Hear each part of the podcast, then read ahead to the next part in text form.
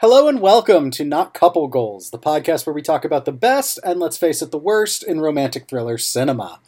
I'm your co-host, Tyler McCarthy, joined by my other co-host, Allie Nelson. And this episode, we have a seminal erotic thriller. That's right. I love when we do one of those.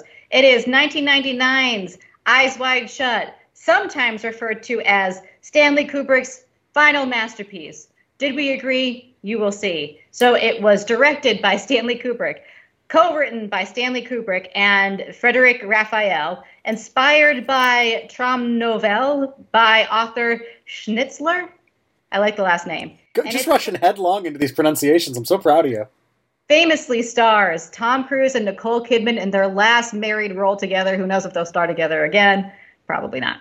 And it also co-stars Todd Field, Sydney Pollack, and I'm also going to mention Alan Cumming, even though he has a very small role. Okay. You know what? Sure. I love him. Anyone who worked on this movie, when we get into the trivia here, it was a grueling shoot, so they all deserve a little recognition.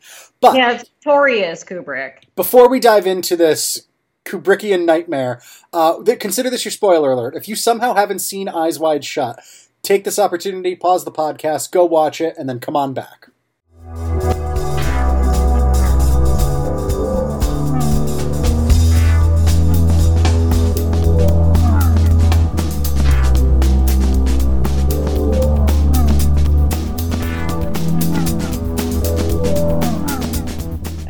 We're in. Okay, first of all, Not Couple Goals fans, the diehard listeners may notice some differences in our audio quality. That's because for the first time, Allie and I aren't recording together.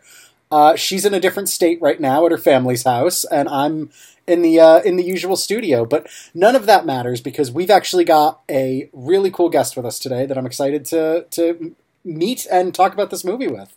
That's right. It's not always that we are actually meeting the person pretty much on air. We talked a little to him beforehand, but, well, you know, this is like we're officially talking to him. So our guest today, he chose this movie, so thank him. He is a film critic and podcaster. He writes for sites like WatchMojo and Film Threat. He has the podcast Underrated Movie Podcast. Love the name. He's got a very Shakespearean name. His name is Derick McDuff. Welcome. Thank you guys. Thank you for having me. I can always tell how cultured someone is by if they know my name as something from Duff Beer from The Simpsons or as the guy who killed Macbeth. Spoiler alert for 100-year-old play. Yeah, spoiler for Macbeth. Yeah. I see it as both as a big Simpsons fan as well. Yeah. There you go. A little column A, little column B. Well, thank you guys for having me, though. I'm excited to be here. And you said, thank me for choosing it. I don't know. Maybe some people don't like it. Maybe they can blame me for picking this movie. I'm going to be honest. Normally when we say, like, you can thank this person for picking the movie, it's because it was a real piece of garbage that we ended up having to watch. Now, this movie, it's not good, but I wouldn't call it a piece of garbage. It's watchable. It's had its ebbs and flows over the years. Like, I think when it came out, people were kind of rude about it because it had taken a notoriously long shoot. It was Stanley Kubrick's last completed film.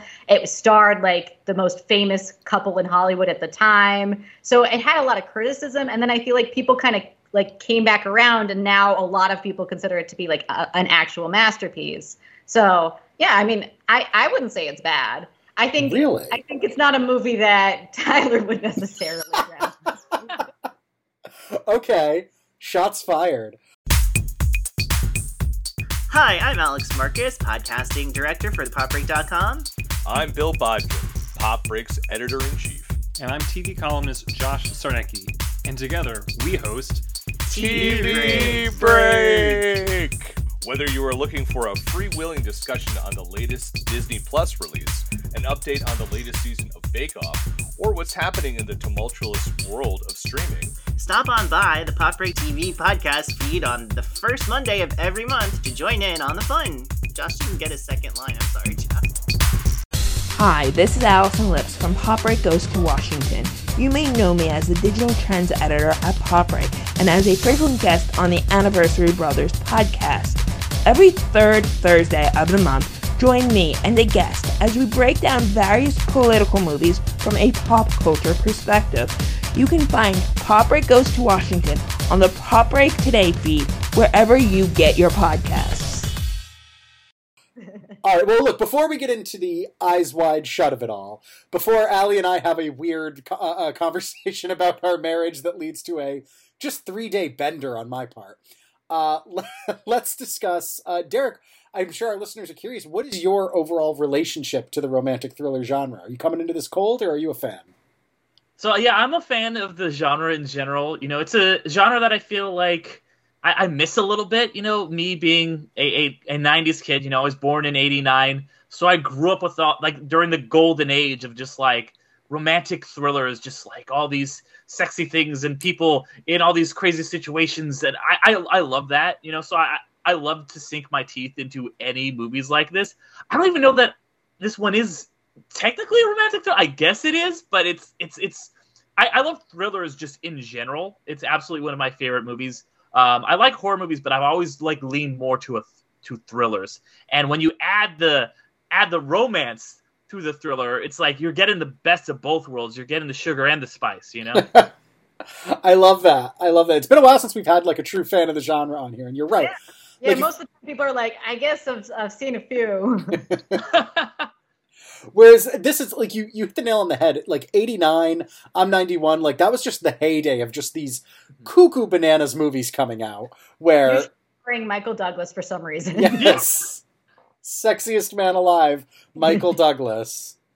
He's either going to fuck you or ask you 3 questions to let you cross his bridge. That's my joke about Michael Douglas. Sometimes both, maybe. Who knows? Sometimes both.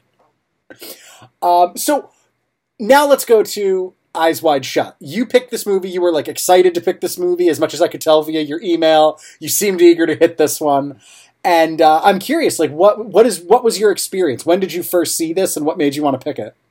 So my experience is not that long. In fact, I actually just watched this movie for the first time about a month ago, maybe even a little less, because I was like, I know this is kind of a Christmas movie, so it was Christmas time, and I was like. I was watching, like, ironically, I also watched Carol, directed by one of the, randomly, like, there's directors starring in this movie, but Todd Fields directed Carol, who you mentioned being in this, and so then I watched that, I watched this, I watched a lot of the kind of more obscure Christmas movies that, like, people, like, might not even consider Christmas movies, and this was one of them, and I watched it, and I was like, I think this is, I had the reaction, I was like, I think this is a masterpiece, but I gotta think about it. I've been dissecting it in my brain since watching it.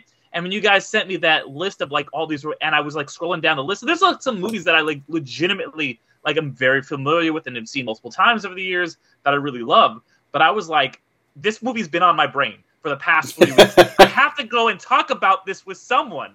So I was like, all right, let's go. Let's see if these guys agree with me. Like, I think it's brilliant, but I don't even know why, and I would love to dissect it and get into it and try and figure out if I'm wrong or if I'm crazy or if maybe there's something I can mine out of this one. I love that. I love that goal, and I'm excited to figure that out with you because I'm in the same boat. There's something so watchable about this, even though if I were to like run it through my filter of like things that I think make a good movie, does not come close. That said, like it was. Yeah, I've been obsessed with it too. I only watched it about 24 hours ago, but it's been top of my mind that full 24 hours. Allie, before we get too far into it, what was your first experience seeing Eyes Wide Shut?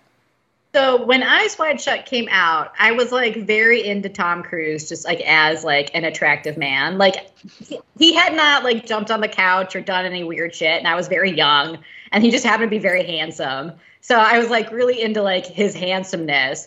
And I was quite young, so I was not allowed to see the movie. And I remember being like, come on, because like my parents would show me R-rated movies from the time I was like 4. So I was like, we can watch this one. And my parents were very much like, that is not one we're making an exception for. So I think I was like 22 when I finally watched it. I don't know why I waited so long because I didn't really want to watch it. But at that point, certain things like the weird masquerade orgy and stuff had already like become into like the pop culture lexicon. So I guess I deemed myself old enough at 22, and I was still like quite innocent. So I remember watching it and being like, oh my, when we hit that point, like the orgy, I was like, oh my. And Tyler yesterday, in my mind, the movie ended directly after that. In reality, there's like another hour and 16 minutes, but I think that's where my brain like short-circuited. I was like, well, this is the climax of the movie. I can't imagine anything else. And my brain just didn't remember anything further. So that, yeah, I mean, I guess I think I really just, I knew the trailer with like Baby Did a Bad, Bad Thing and like them making out in the mirror. And then I knew from just hearing people talk about it, about the orgy, but I didn't really know how all of that fit together. And I don't think I know that now super well. Yeah, I laughed so hard when you texted me last night, like, oh yeah, I thought this movie ended right after the orgy. And I was like, if only.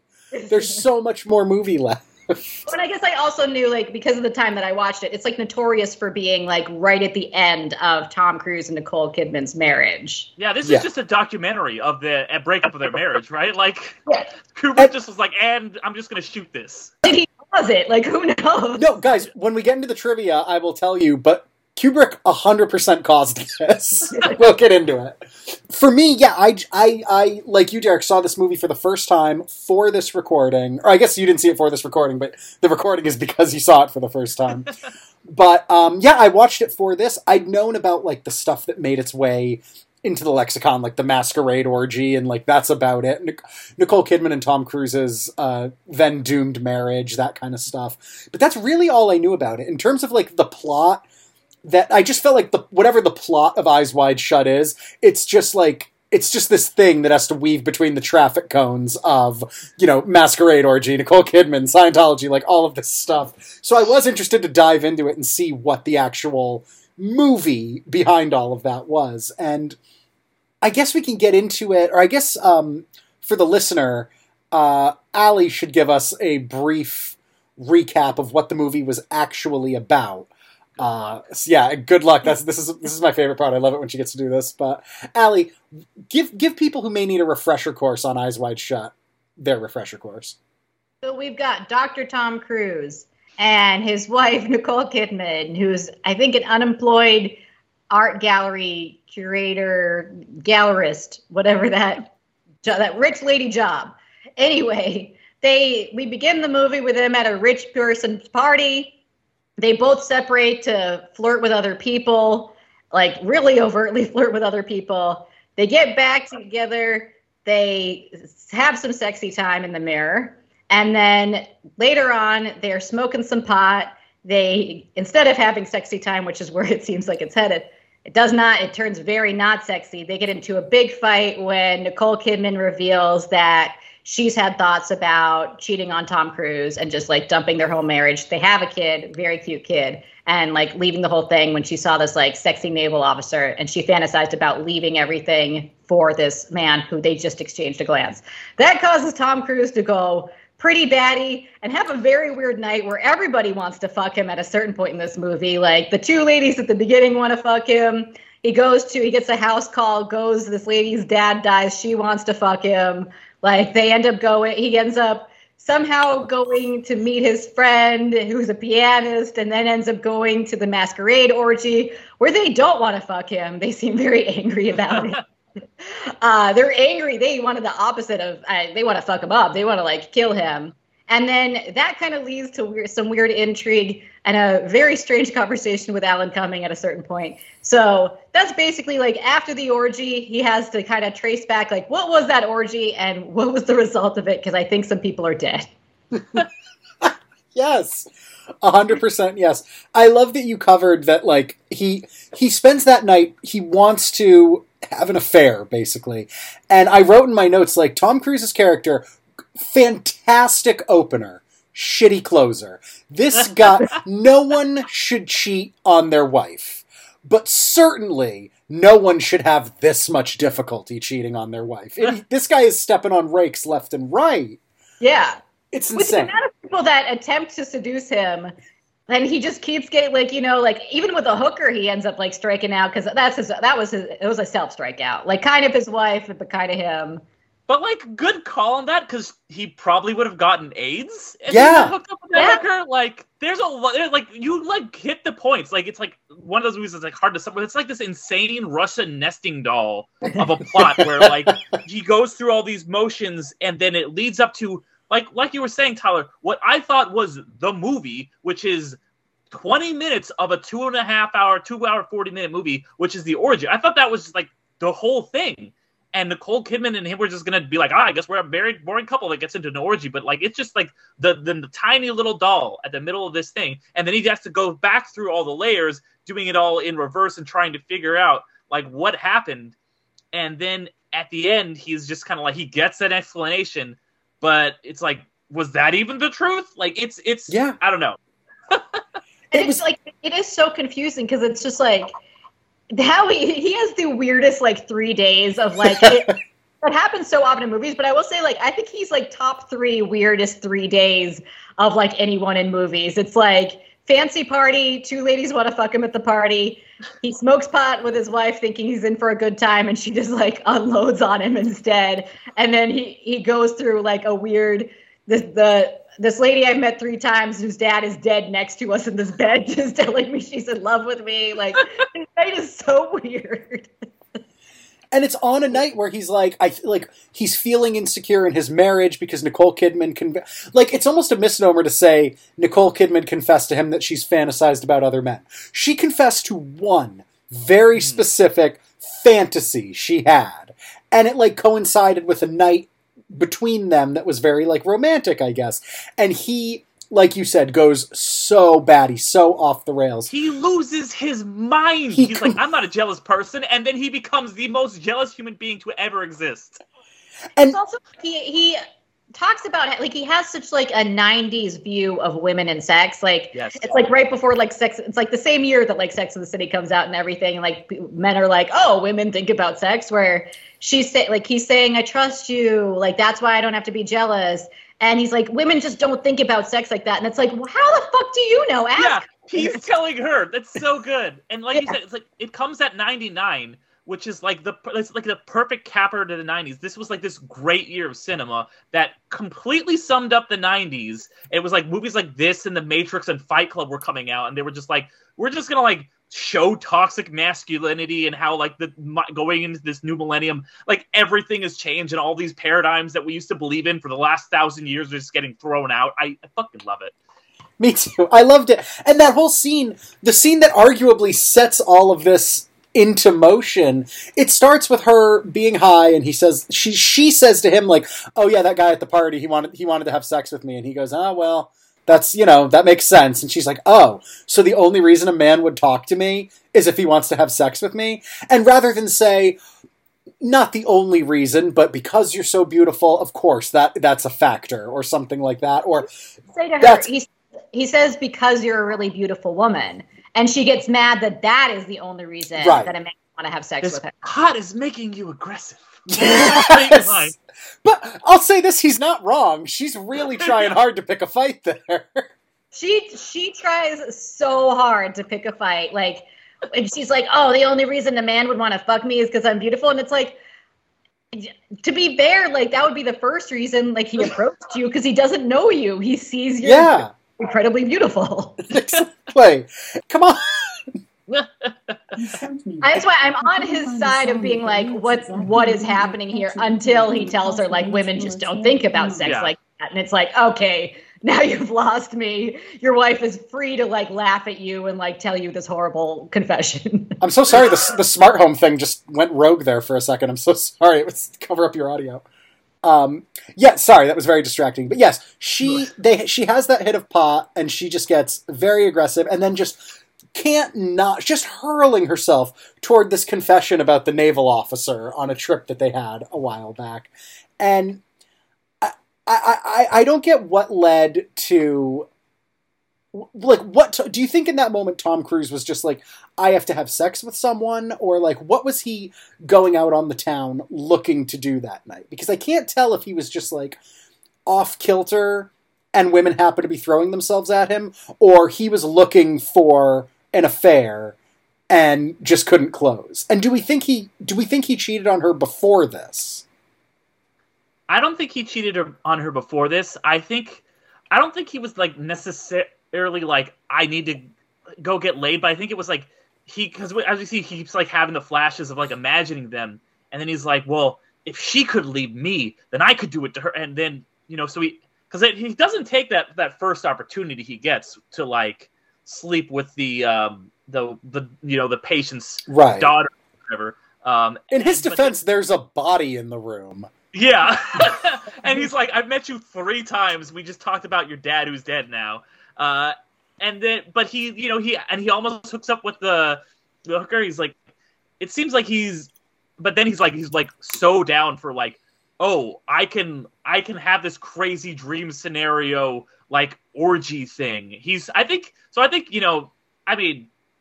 as someone who maybe has a little bit of like jealousy that I'm not proud of, like, you know, when you do get like those intrusive bad thoughts, you're like, oh, well, if, you know, my ex is out there, then I've got to go hook up with somebody. I've got to like get on OkCupid or whatever, you know, it's not good, but like I can understand that mindset. And he just takes it like way too far, I think, to the point where he's like, yeah, I'm going to go to this thing.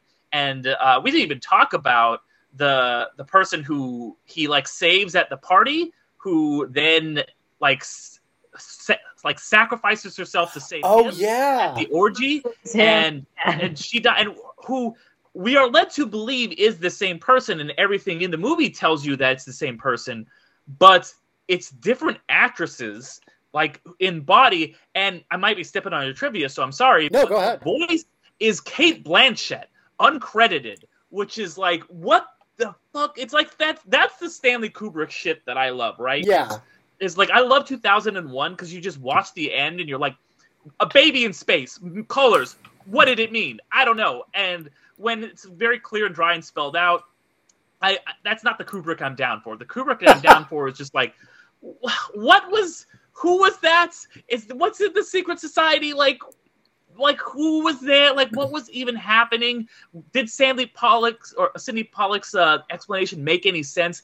Maybe, maybe not. Like, because I really enjoy movies that are not completely experimental, but movies that like are grounded, but leave you with a lot of questions, leave you with a lot of ambiguity. And this is in that, like something like The Green Knight is when I always bring up. This is in that sweet spot for me. Yeah, and it's also fascinating that he's okay with like 2 different actresses, a different voice actress and all of that, because he's so, like the whole reason this movie was such a grueling shoot was that it took forever because he's such a perfectionist. Every book on the shelf, every bottle in the billiards room where that like rich guy is explaining to him how fucked he is, all of that was meticulously curated by Stanley Kubrick. And you're telling me that there's a moment where someone comes in and says, oh, we're gonna have to use a different actress for this, and he's like, damn it, man, I don't care. The original actress is in that scene. She's just not playing the same. I don't know why. Wait, really? Yeah. I don't know why he was like, hey, she's willing to appear nude, so I'll just have her in the background instead of having her play the same character. It doesn't make sense. I think he just did it to fuck with us. You know, I think like, I don't even know if Kubrick has the answers. I don't think he does. I mean, there is Answers 2001, kind of, if you read the book, but I really think it's just like, yeah, whatever your interpretation is, man. Like, I think that's what it is. That I think he wanted the ambiguity of, like, is it her from the first party? But at the same time, it's like, I mean, yeah, like, she's got the same hair and general body type, and then, like, you see her in the morgue, so it's like you're supposed to, it's so weird. Well, to be fair, in the eyes of this movie, literally every woman on Earth looks the same. It is, even nude in masks, it is the same woman every single time. I do think it'd be funny if I'm just picturing like among like Stanley Kubrick's effects, it's just a little post-it note attached to the Eyes Wide Shut like casting list or something like that that says Trick, Tyler, Allie, and Derick. Right. It's just like, we'll get these guys, and then like of course he like famously dies before this movie comes out. He like shows a test screening to like the executives, and then like dies like 6 days later or something like that. So it's like, the thing is like, was making this movie and going for this long sustaining him? And once he was done, he was like, cool, peace out. Or was this the thing that killed him? It's like the same thing. It's the same thing as the question about their marriage. It's like, was this all that was keeping Tom and Nicole together? Because their relationship doesn't seem great in retrospect, or did like going through this was just as like the final, it's the movie itself, the meta commentary on it is just as insane as the movie itself. Yeah, This part didn't make it into the trivia, but I'll say it now. Like, Tom Cruise got an ulcer from the stress of working on this movie and just didn't want to tell his director, so he just kept it to himself. Like, that's the environment we're showing up to work with every day. So, like, yeah, he died of a heart attack, right? Yeah, I think so. Yeah, doesn't seem unrelated. And there's a quote. I think it was Mark Ruffalo who said this. I might be wrong, but he said that Stanley Kubrick makes David Fincher look like the guy who's checking you out at McDonald's. That's true. I mean, you watch this movie, and every frame is so meticulously, just done, and we'll get into some of the trivia too of just like, in order to make this look like New York and all of that, it's insane the lengths that were taken. But my big full, like, just, I understand he's afraid of flying, but like, take a boat. I don't know, man. Like, just film in New York. Here's the thing. I did a little digging into the original novella that this is based on, and like, I won't get too into it. It's actually a pretty faithful adaptation, but for the fact that it does not take place in New York, there is no reason this couldn't take place in the UK where it was filmed. He just wanted it to be New York. Just. As just an aside, like, Nicole Kidman's like a fantastic actress, like very decorated. I do enjoy her performances.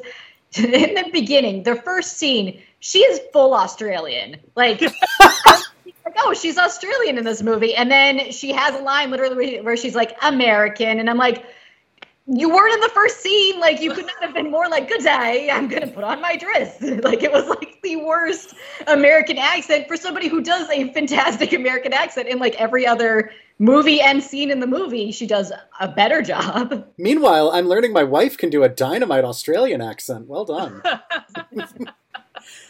Driss. Well done. Proud of you. Yeah, it was. And it's also, I think I can't find it in my notes, but I did write, it's like, honestly, like a full 25 minutes into this movie before Nicole Kidman has a line that is not intoxicated and sleepy.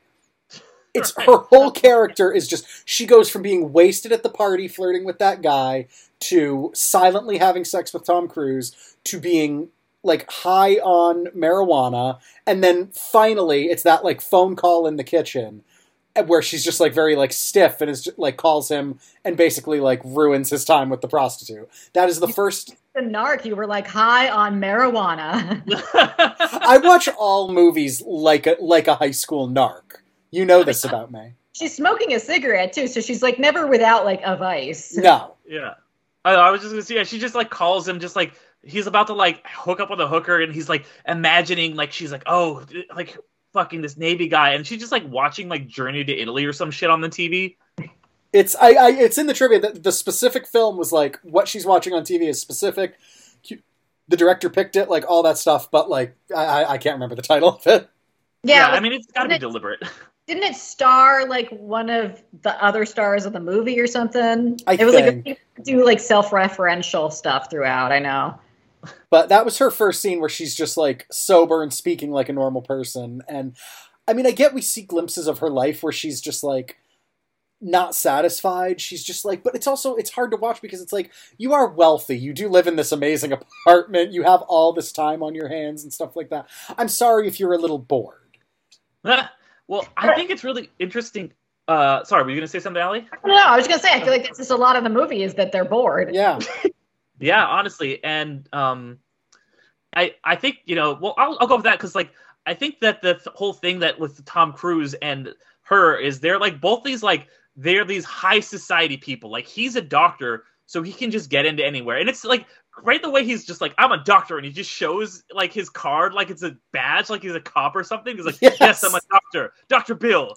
Reporting for duty. And like, it's just the way he does that. And he can get in anywhere using this social clout throughout the whole movie. And he just keeps pushing and pushing and pushing until he really cannot be somewhere. Like he's like the upper echelon. Like he's like upper class, but then he gets to like the top 1% of like the top 1%. And they're like, you are Icarus right now. You have flown way too close to the sun. And I love the line where they're like, yeah, everyone, they're like, he's like, how did you know, blah, blah, blah. And it's like, well, this and this and this. But also, like, everyone else showed up in a limo and you took a cab.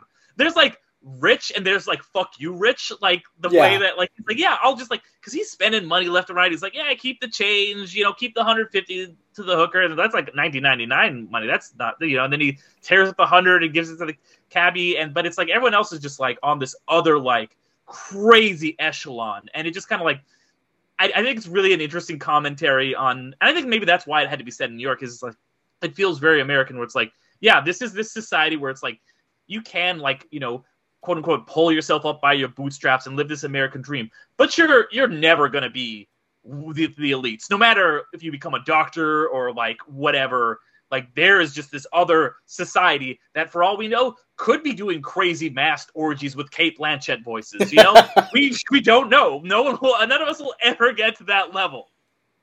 It's I kind of wish that when they were questioning him, like, about the second passcode, that he tried to pull out that, like, board-certified, I'm a board-certified doctor. Tried that, like, a fifth time in the movie to be like, well, Dr. Bill Harford, as you can see, I'm a board-certified doctor. It is interesting you bring up the whole, like, you know, the American dream and chasing this elite status, because I do remember the whole time thinking, like, Tom Cruise is, like, rich beyond my wildest dreams. You know what I mean? Like, he's got everything I would want. Spacious apartment, he wants for nothing, comfortable life with his kid. And then he does. He covets this extra tier of elitism. But then you actually get there and you lay eyes on it, and it's like chanting in another language. It's burning incense like they used to do in my Catholic church at a funeral. It's like it's so much weird shit. There's clearly like societal rules. Like she stands up and she says like, I will take his punishment. And they're like, well, you know what that means, like per our bylaws or whatever. And it's like, at what point save you from this? Exactly. At what point does Ogre from Revenge of the Nerds kick the door and scream nerds and just start collecting lunch money? This is a stupid thing for bored rich people to do. And it's like they're not even having fun. Like, yeah. Why are you 69ing with masks on? It doesn't make sense. Exactly. There's so much 69ing and kissing, and they've all got masks on. It's this ritual. It, like, so bored. Like, I was thinking, like, I wouldn't want to be one of the people having sex, because it's like, it doesn't seem like anyone's enjoying watching you, and I'm so insecure that I would be like, are you guys enjoying this? Like, pay attention to what you're doing, because it's like you just be like, I think they don't like it. I think it's boring. I'm just sweaty, naked, looking at my partner, and then looking around the room, being like, so do people not clap, or is it me? Are they not clapping for me? Is this my fault? Yell some encouragement, like hoot and holler. Like, no, everyone, the people having sex are silent. Everyone in the room is silent, and they all look vaguely like bored. They're like hanging on like the couch, like whatever, like what's on the TV, like they don't seem into it. It's so weird. And if I'm Tom Cruise, you're put yourself in Tom Cruise's position there. What do you do? Do you join in? Do you stand there watching? Like, what do you do? He just sort of navigated it like it was a haunted house, and he was just seeing like how deep he could get, having no spatial awareness at all. The amount of times in that scene where he just like stood in front of people who were clearly watching blew my mind. But I also was sitting there thinking, like, what would I do? Like, there's no empty space to like sit. Like, what do you do? It reminded me of like Sleep No More, like another Shakespeare. Like, it's like you in Sleep No More, you wear a weird orgy mask, and then you walk around the silent ballet of Macbeth from room to room, and there's no place for you to sit. You just like follow the different dancers dancing different scenes. And I wonder if they kind of took some of that from Eyes Wide Shut, because there is that like quality of the masks and the silence and everything. Well, wait, the guy who like rats him out, like the creepy guy on top who like stares directly at him with that woman. Yeah. The mask that guy is wearing is the Sleep No More mask. Listener, if you're unfamiliar with Sleep No More, it is an attraction in New York City. Unfortunately, it's closing soon, but they give guests a mask like this, and then, yes, you walk through this old warehouse where, room to room, a silent ballet of Macbeth is taking place, and you kind of just walk around and, like, see it unfold. It's brilliant. It's closing soon. See it before it's gone. But that's the mask that guy is wearing is the mask that they give all the customers at Sleep No More. But that's how he treated it, was that he was like, I guess I'll watch. And I mean, I guess that's how I would have done it too. Like, what's happening in this room? okay, I had enough of that. I guess I'll go and see what's happening in the next one. Which is honestly how I like go to like New Year's party I went to. It was just like, cool, like who's out here in the room watching the ball, and okay, who's over here in the garage with the drinks, and all right, let me check out the backyard, and all right, cool, who's in the, like, you know, I just gotta make my way through parties and like mingle and stuff like that. But it's a different vibe in this one, you know. It's yeah, like, but you're right. You go to a party, you check all the rooms, and then you double back to whichever vibe was the best. But in this giant mansion, the vibe was the same all around. It's like when you're wandering around for a conversation that you can join, and he like is at the like nightmare party where like every conversation is like, well, I guess I can't join this one, and he's like, well, I guess I can't. It's like that sort of nightmare, but everyone's having weird silent sex and masks. Yeah. Okay. And someone is also telling you if you don't leave, you will die. Yeah, she tells him that like 4 times. Yeah.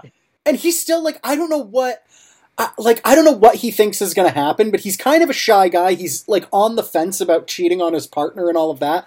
And someone comes up and says like, if you don't leave, you'll die. And he's sort of like, I don't know what you mean. Like, dude, leave. She also says like, I might die. Yeah. Right. You're paying out the ass for a cab. There is nothing for you here, man. Go home. It's insane. Now, we talked a little bit about like having conversations in this movie and all that, and like the shoot, the length, how meticulous everything was. And one thing I noticed that drove me nuts is I believe you could cut a solid 30 minutes of this movie if you just took a pass at the script, and every time someone just like repeated a line, just take that out. Like, Allie, say anything to me and I will respond in the form of this movie. How are you doing? How am I doing? It's every line. They just repeat and then pause and then like kick it back to the other person for dialogue. It's what you do if you're stalling in an improv scene, and they do it throughout the whole movie. She's like, let's go somewhere private, somewhere private. Oh, is that your wife? Is that my wife? Like, they just keep repeating it, and you could shave, I believe, 30 minutes off this movie if you just did a find and replace in the script for all of those. See, I kind of like that, honestly. I kind of like the weird vibes and like, because I like how repetitive it was and how like, you know, they have that, like I said, the middle Russian doll, and then everything is mirrored on the other side. And it also ties in what you were saying earlier about how at the beginning, Nicole Kidman is just like intoxicated and she's high, and you know, she has that drawn out way of speaking. And I'm like, people at the time gave her shit, but I was like, that's so good. Like, she's just like, it's Oscar worthy for me. And you have her like in the front half like that, and then when you and she and you know her kind of part at the beginning ends with her like laughing at him and like being like tells this story, and then after he goes through this whole experience, comes out the other side, she's stone cold sober. It's in the cold light of day. Like with by the way, a little aside, love the like lighting in that where it's like the blue morning light, and it's I love movies that are shot with like natural or available lighting. Like so much of this movie is like they just lit this shit with like Christmas lights and stuff like that.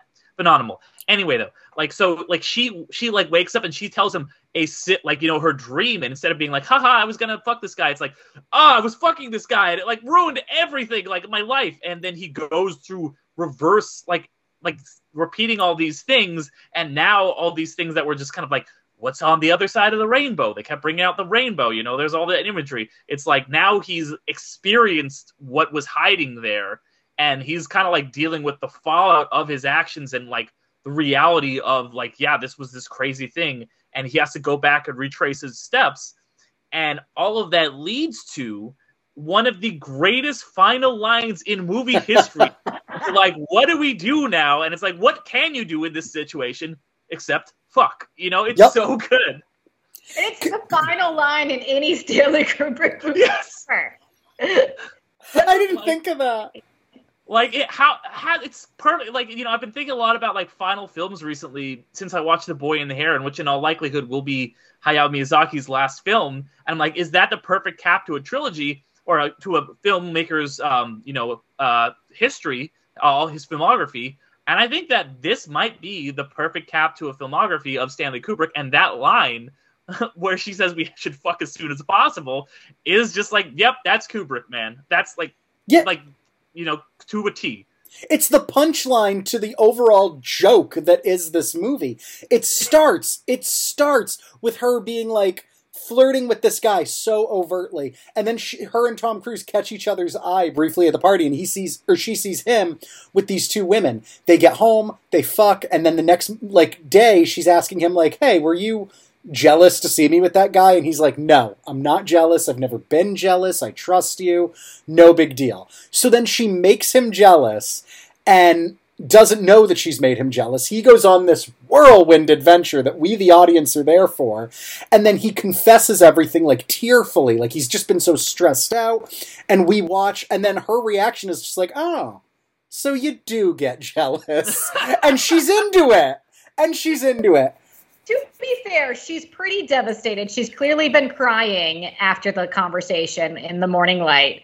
And they're in a really awkward place. And then they have to take their kid Christmas shopping. And she is tearful still with those last few lines. She kind of breaks a little bit. I actually thought she did a really great job with those last few lines where she's about to cry and then she goes back and forth. And then they both kind of just recommit themselves to the relationship and sort of say shit like this is going to potentially happen, but what's important is that we don't give in to it. It's us.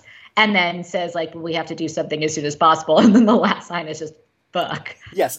Admittedly, there are layers to every line that Nicole Kidman reads in this movie. She's fantastic in this movie.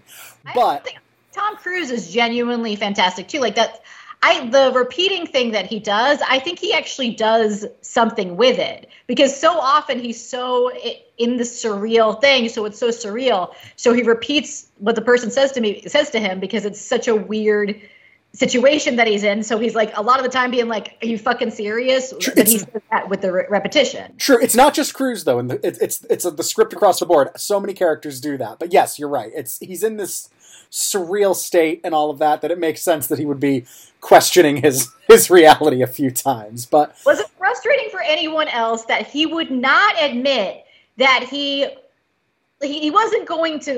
probably wasn't going to have sex with those two women at the beginning, but he would not admit that he would like to if the situation was different and he was a single man being propositioned by two gorgeous models.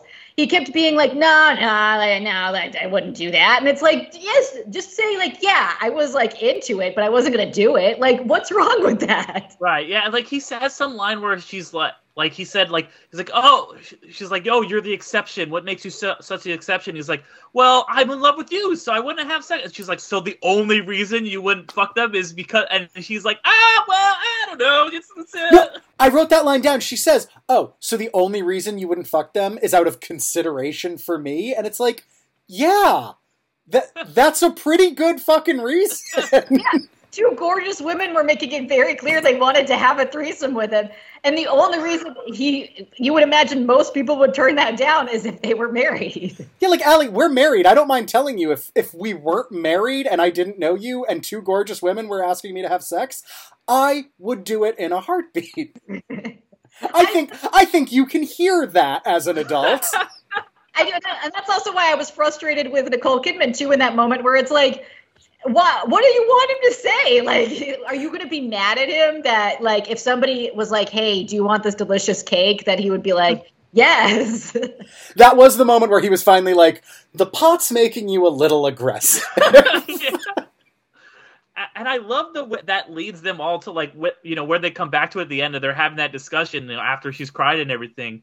And he's just all right. He says something forever. And then she's that word scares me. And you're okay, cool. So they've come to an understanding. He thinks he gets it, but he still is just okay, cool. I went through this crazy journey and now I'm going to be with her forever. And she's we're going to do the best we can. And then cut to 5 months later, they actually get a divorce. You're that was too real. That was not even acting. That was just them talking. Yeah. I noted that was one of the things that left me perplexed. Cause I was I didn't understand. I know that a lot of this movie is a journey of figuring out monogamy and the fact that just because you're in a monogamous relationship does not mean that you're turned off by the world. You're going to have attractions to other people, but it's how you navigate that and how you commit yourself. That's a lot of the movie is talking about that. And then there's an orgy that I don't understand how that fits in the same narrative, but we'll talk about that, I guess, differently. But then to get back to where he's like, we'll be together forever. And she's like, forever scares me. It's like, I don't get where that fits in the journey. Like, I don't need that pair of lines because it's so confusing to me. Oh, see, I read that as like, it'd be easy to read this movie as like, and then they lived happily ever after. They went through this road of trials and then it brought them closer together. It made their relationship stronger than ever, which is, you know, we're conditioned by a lot of decades of movies to believe, yeah, that's what a happy ending looks like. But in this, I feel like that's their way of saying that, like, this did not bring them closer together. It just brought them to a better understanding of each other. And that better understanding does not necessarily mean monogamy forever. I feel like that's leaving the room open, like, not leaving open for a sequel, but leaving open the idea of, like, this will happen again. Like, I'm going to catch the wrong, like, eye at an elevator again. You're going to get jealous again. Like, this will keep happening to us. And navigating that is kind of going to be our thing. Not, like, this didn't give us any special bond that's going to make it so that we're together forever. We're probably going to fail at one of these trials. Maybe the next one, maybe the one after that. Yeah, and I think that's a good read, and I think it's, like, at the end, they're like, we can be honest with each other, because they clearly were not at the beginning. And the one time Nicole Kidman is honest with him, it sparks him going insane. And now they're like, yeah, you know what? Maybe we won't, like, you know, and I've definitely been in relationships where, like, yeah, this is going to last forever. And then it's like two months later, it's like, no, we broke up, you know? So, I mean, it's like, yeah, sometimes it's like, you know, just hedge your bets a little bit. I get it. Yeah. You know? This is going to last forever is something that someone who is with the person they're going to be with until they die says, or someone who's about to break up says. Right. But I guess overall, one of the things, especially with this genre, one of the things I always find myself asking after every movie is, like, what was the writer trying to say? And at least in this movie, I do get that. I do get there was a big swing at the concept of monogamy, at the concept of two people being honest with each other and reaching these kind of understandings. So for that, like, it gets high marks. I think what really made it a bit of a slog for me to get through was, one, the length, and two, there were just a lot of, like, there is a straighter line through this story. I think there's, like, fat to be trimmed here. But I know that's controversial, because if it were up to me, a lot of movies would be like 30 minutes long. But if your story is only 30 minutes long, that's how long your story should be, in my opinion. But that's, I'm aware I'm in the minority there. Yeah, like, I don't quite get where, like, the orgy is obviously where, like, if the movie becomes a thriller and, like, there's, like, a whole secret society and they're threatening him and there's, like, elements of, like, The Game and, like, all of these, like, other weird cult movies and stuff. But I don't quite get what that part at where the marriage is between the not the, like, depiction of monogamy and the orgy thriller. Like, I don't quite get how they fit together in the narrative, and that's, I think, what left me the most perplexed about the movie. Yeah, there's a lot about this movie that I'm just like, that I don't really fully understand, even, like, having watched it twice in the past, you know, couple weeks. And I do feel like watching it again, preparing for this podcast, like, especially that first half, I'm like, okay, I think I get this a little better now, but I'm still just like, I think it's supposed to be impenetrable on some level, and not in a way that bothers me, because sometimes I'm just, when a filmmaker's just like, look at this, you don't even understand, and there's, you know, like, I liked Beau Is Afraid, but I'm just like, when, you know, Ari Aster comes out, he's like, there's so many Easter eggs that no one's got. I'm just kind of like, fuck off, guy, you know? But when it's just like, when it just makes it, it's just like very much your own interpretation. You can take it a number of different ways. I think that's really smart filmmaking. I agree. And I can't explain what the orgy sequence has to do with this larger narrative, but I will say it did seem like, and in doing a little bit of the research for the trivia portion, there was an element of getting kind of biblical with it. Obviously, there's the overt things like the robes they're wearing, the incense, the chanting that they're doing, the kneeling, all of that stuff. But then when he's found out and he's lured to that room, the really creepy shot where just everyone turns and looks at him, which is... my nightmare at any party. Exactly. Exactly. It had a very... like, judge me for my sins kind of thing. Like a God judging someone for his sins situation. So I don't know how that speaks to the larger monogamy role, but I do think it just sort of speaks to just the type of rabbit hole we were supposed to be down with Tom Cruise in that moment. I guess how badly things can go if you, like, stray from your... it's like the extremes of, like, you can be bored in monogamy, but then, like, it can go really fucking wrong if you're, like...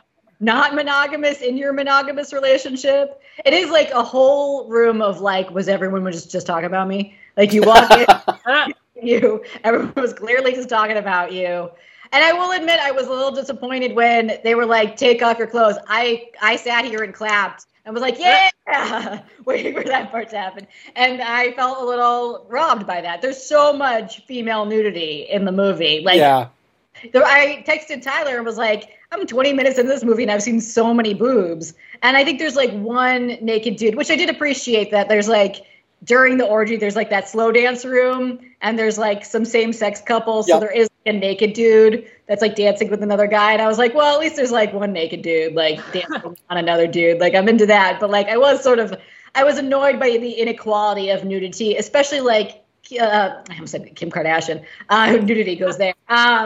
Nicole Kidman does like full frontal nudity like multiple times in the movie, and like Tom Cruise doesn't have to do that. And I felt like I always find that inequality like offensive. That's fair. You should watch Saltburn. There's a lot of wieners in Saltburn. I did, and I did appreciate the wieners. Yeah, but to be fair though, there is a pretty good reason not to show Tom Cruise naked in this movie, and that is that he doesn't fuck once. Or no, I guess he has that scene with Nicole Kidman briefly. But, like, the whole movie is just about him being completely unable to have sex when he wants to. I was thinking, like, he must have the worst, like, blue balls by the end of the movie. And I think you could make the argument that, I'm not necessarily making it, but I think you could, like, make the argument that it's supposed to be very male gazy and, like, kind of, like, deconstructing that. And the whole movie is very dreamlike. Especially the first half, it feels like he's kind of making his way through this dream where it's like all these women are throwing at him, and then it ends with him being like surrounded by all these like tall naked models that are all like 6 inches taller than Tom Cruise, and you know his crazy experience. And you know once again, like I talked about the way it was lit and the way it was shot, and that even gives it more of a dreamlike quality because you know you wouldn't get a look like that shooting digital, and obviously you. You know, there's not a lot of stuff that was shot digital back in the 90s, especially on this level. But it gives it that kind of treacly, Christmassy, just like fantasy look where it's like, this isn't real life. This is film. You're not just getting a view of it. You're getting this guy's almost like what he would. And I know it's not supposed to be like that, but it's like, what would he imagine if he like his wife tells him I went off and did this? What would he imagine his night is like? This woman throws herself at me, and then I meet a hooker, but I turn her down because no, I'm too good for that. And then I go to like this crazy sex society, and this woman that I saved from dying comes and sacrifices herself for me. It really does feel like Kubrick is in some way commenting on like the ideas, like these ideas that these men have, and you know, Tom Cruise, and then you see it all come crashing down. Oh, and then I forgot even, there's this scene with Lili Sobieski. I never could pronounce her name. Lili Sobieski. Thank you. And who I didn't know was in this movie. I was like, I'm a huge fan of hers. And when she comes out, and you're just like, that bizarre scene with, like, the guys from, like, the Chinese takeout restaurant or whatever. Yes. It's, like, there's so much insanity in this movie. There is, and then... Google what happened to Lili Sobieski after they watched this movie, because I did that last night for like 20 minutes. And she's an artist in Brooklyn. Hey. And she goes by Lili Kimmel, her married name. Oh, sure. She retired from acting in 2012, just in case you were wondering. She married Rich, so. Yeah. Okay. Well, I do think there's a lot. I think that's a really great point. I never thought about that, but there does seem to be a lot of like commentary on the male gaze here. And there's also the one thing you didn't mention too was that there is a moment where, like, Tom Cruise, you get his sort of inner workings when he keeps having the recurring fantasy of Nicole Kidman with the Navy guy. And it's, like, very graphically sexual, like, for her. She's fully naked, whereas he is just in his Navy uniform because he's not a person. He's just a caricature of, like, a man's man that Tom Cruise should have to worry about. And all it is just this person in a uniform doing very graphic things to his wife, and that's like the fantasy that he just can't get over. Yeah.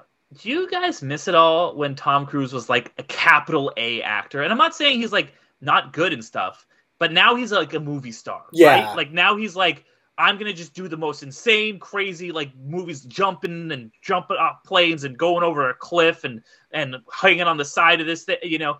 But then he was just like, he's like, I'm going to just do some emotions. There's just going to be a shot of my face, and you're just going to see that. And it feels like this and maybe like Magnolia and a couple movies around this time period when it's like he was really going for that prestige, like Oscar noms.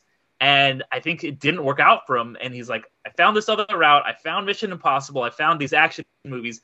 I'm going to be this kind of star. Still do very good work, but not as cerebral, not as intense, not as something that would be recognized as just kind of this like iconic performance. That's the thing is like, so personal life aside, because I always have to right about him.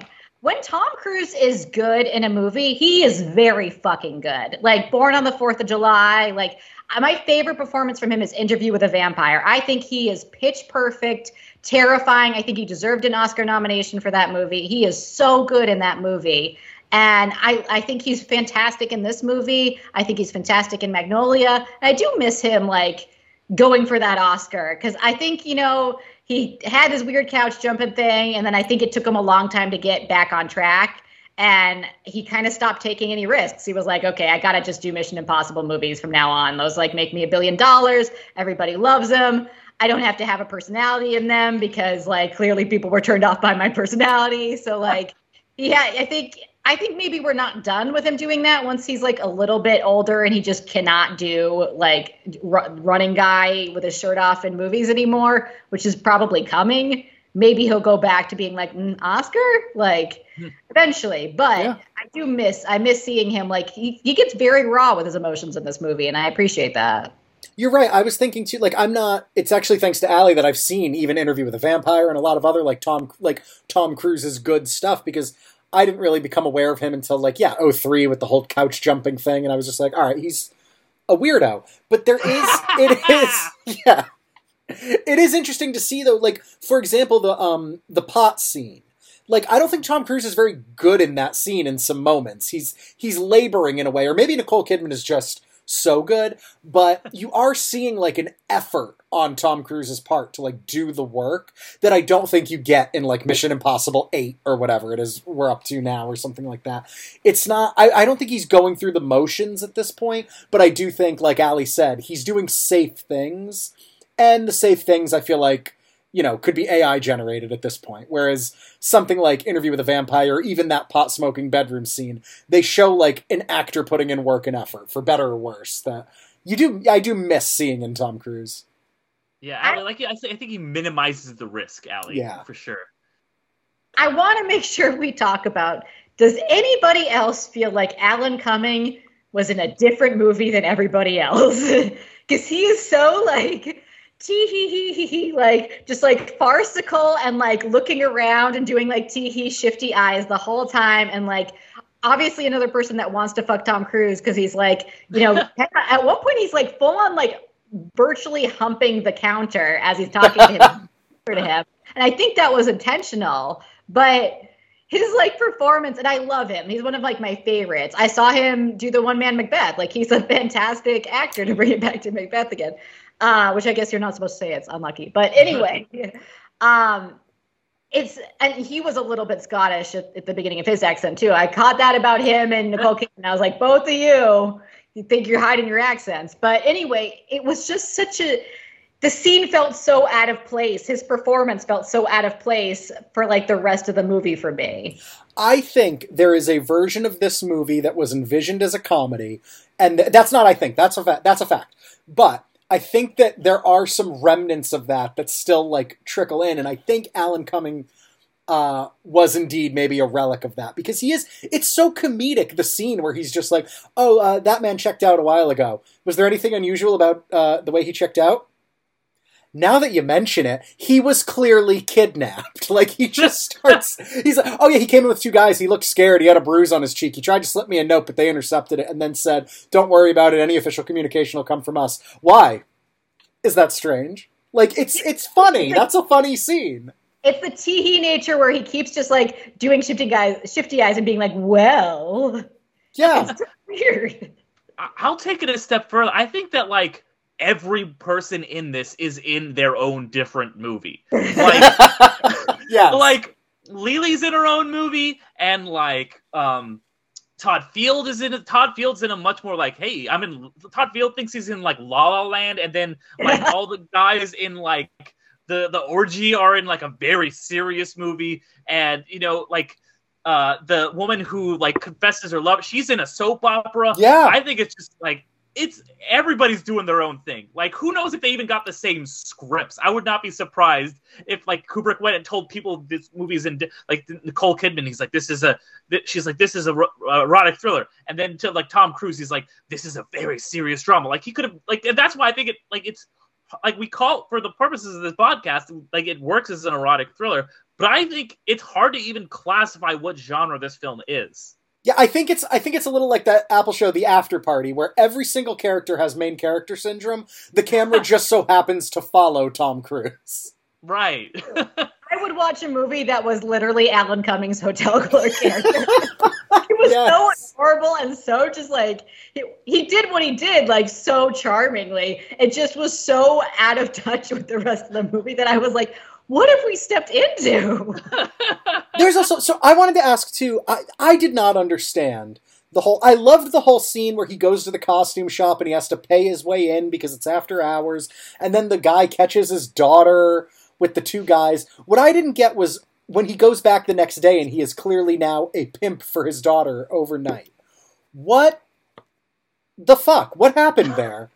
I think once he goes to the orgy, the veil of other people, like, keeping up these illusions, like the way that, like, she would, like, Nicole Kidman was keeping up this, like, perfect wife, and he was keeping up this, like, no, I would never have sex with these two models. Like, I think for some reason, all of the, like, veils keep falling, and that's, he's able to see, like, this real, who this guy really is, where it's like, yeah, this guy is not so great. He's not actually looking out for his daughter. He just wants to make sure that he is the pimp of the daughter.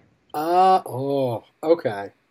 Oh, I asked, and now it made me sad. You guys talk. You guys talk while I recover. I mean, I don't even have a good read on that scene. I think that's a valid, legitimate read, but it was just another thing that was just like, this is just some more shit that Kubrick threw in, and I don't understand it. Yeah. But it's another instance of someone being like, you want sex? Like, it's like, just like every scene ends with someone being like, so Tom Cruise want to fuck? Like, it's like, oh, for God's sake, can he get through one moment in this movie with someone not trying to fuck him? The whole movie is just, it's people being like, hey, Tom Cruise, do you want to have sex? Him saying, yes, please, and then slipping on a banana peel and waking up an hour later. Like, it's insane. To be fair, that's one of the only times where he does not seem down for sex. He's like, she was like 16. He looked pretty horrified at the idea of it. She was exactly 16 when she filmed. Yeah, and she looked it. Yeah. It was crazy. Speaking of, like, there's only one moment in this movie where this main character syndrome, everyone's in a different movie thing, kind of, like, got brought to the forefront. And I remember it's right in the part of my notes where I started writing in all caps because I was just furious. But it's when the guy comes in at the orgy scene and he sends one of the girls over to him. And she's like, ooh, let's go to where the rainbow ends and all of this stuff. She's clearly trying to lure him into an uh-oh situation. And then the other woman, and not Cate Blanchett, comes in and rescues him again. And she pulls him aside and she's like, no, for real, they'll kill me, they'll kill you, like, this is unsafe. And he looks at her and says, who are you? It's like, God, dude, she's wearing a mask. And then he goes, come with me. Why do you want her to come with you?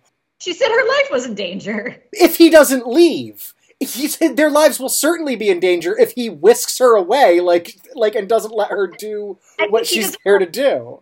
Why would you leave someone who's trying to help you in a situation where it can get so bad for her that they're going to try and kill her? I think that's where he's like, clearly this is a dangerous situation, so you come too. But he doesn't, like, what? Yeah, come jump in my cab with me. We'll be fine. Like, no, she's safe there. She knows what she's doing. You are making it unsafe for her. I think he's just like, he's still got the idea of like, I'm the guy, I'm the main character, and I'll whisk her, like, he's like, clearly women are throwing themselves at me, and just like the way he's like, I can get in anywhere, I can do anything, I'm handsome doctor, I can do whatever I want, and women are just gonna fall, and like, just the way he's like, he's now reached the point where he's at this orgy where he does not belong, and this is the one woman who's not gonna be like, no, I'm gonna, like, sleep with you. She's like, no, this is not happening, dude. Like, you are not the savior here. I'm telling you, you do not understand the situation. You need to fucking run. There's no running away with you, dude. Yeah. That's my thing. Like, maybe I'm not chivalrous, but I would be like, okay, if my presence is going to get you killed, I will gentlemanly fuck off. Well, you're smarter than Tom Cruise in this situation. She should have been like, for fuck's sake, dude, leave. Like, she was still too polite. Like, it was like 8 times where she was like, I've said my life's in danger, your life's in danger, you need to leave. Like, I would have just like punched him in the face at a certain point, just been like, freaking leave.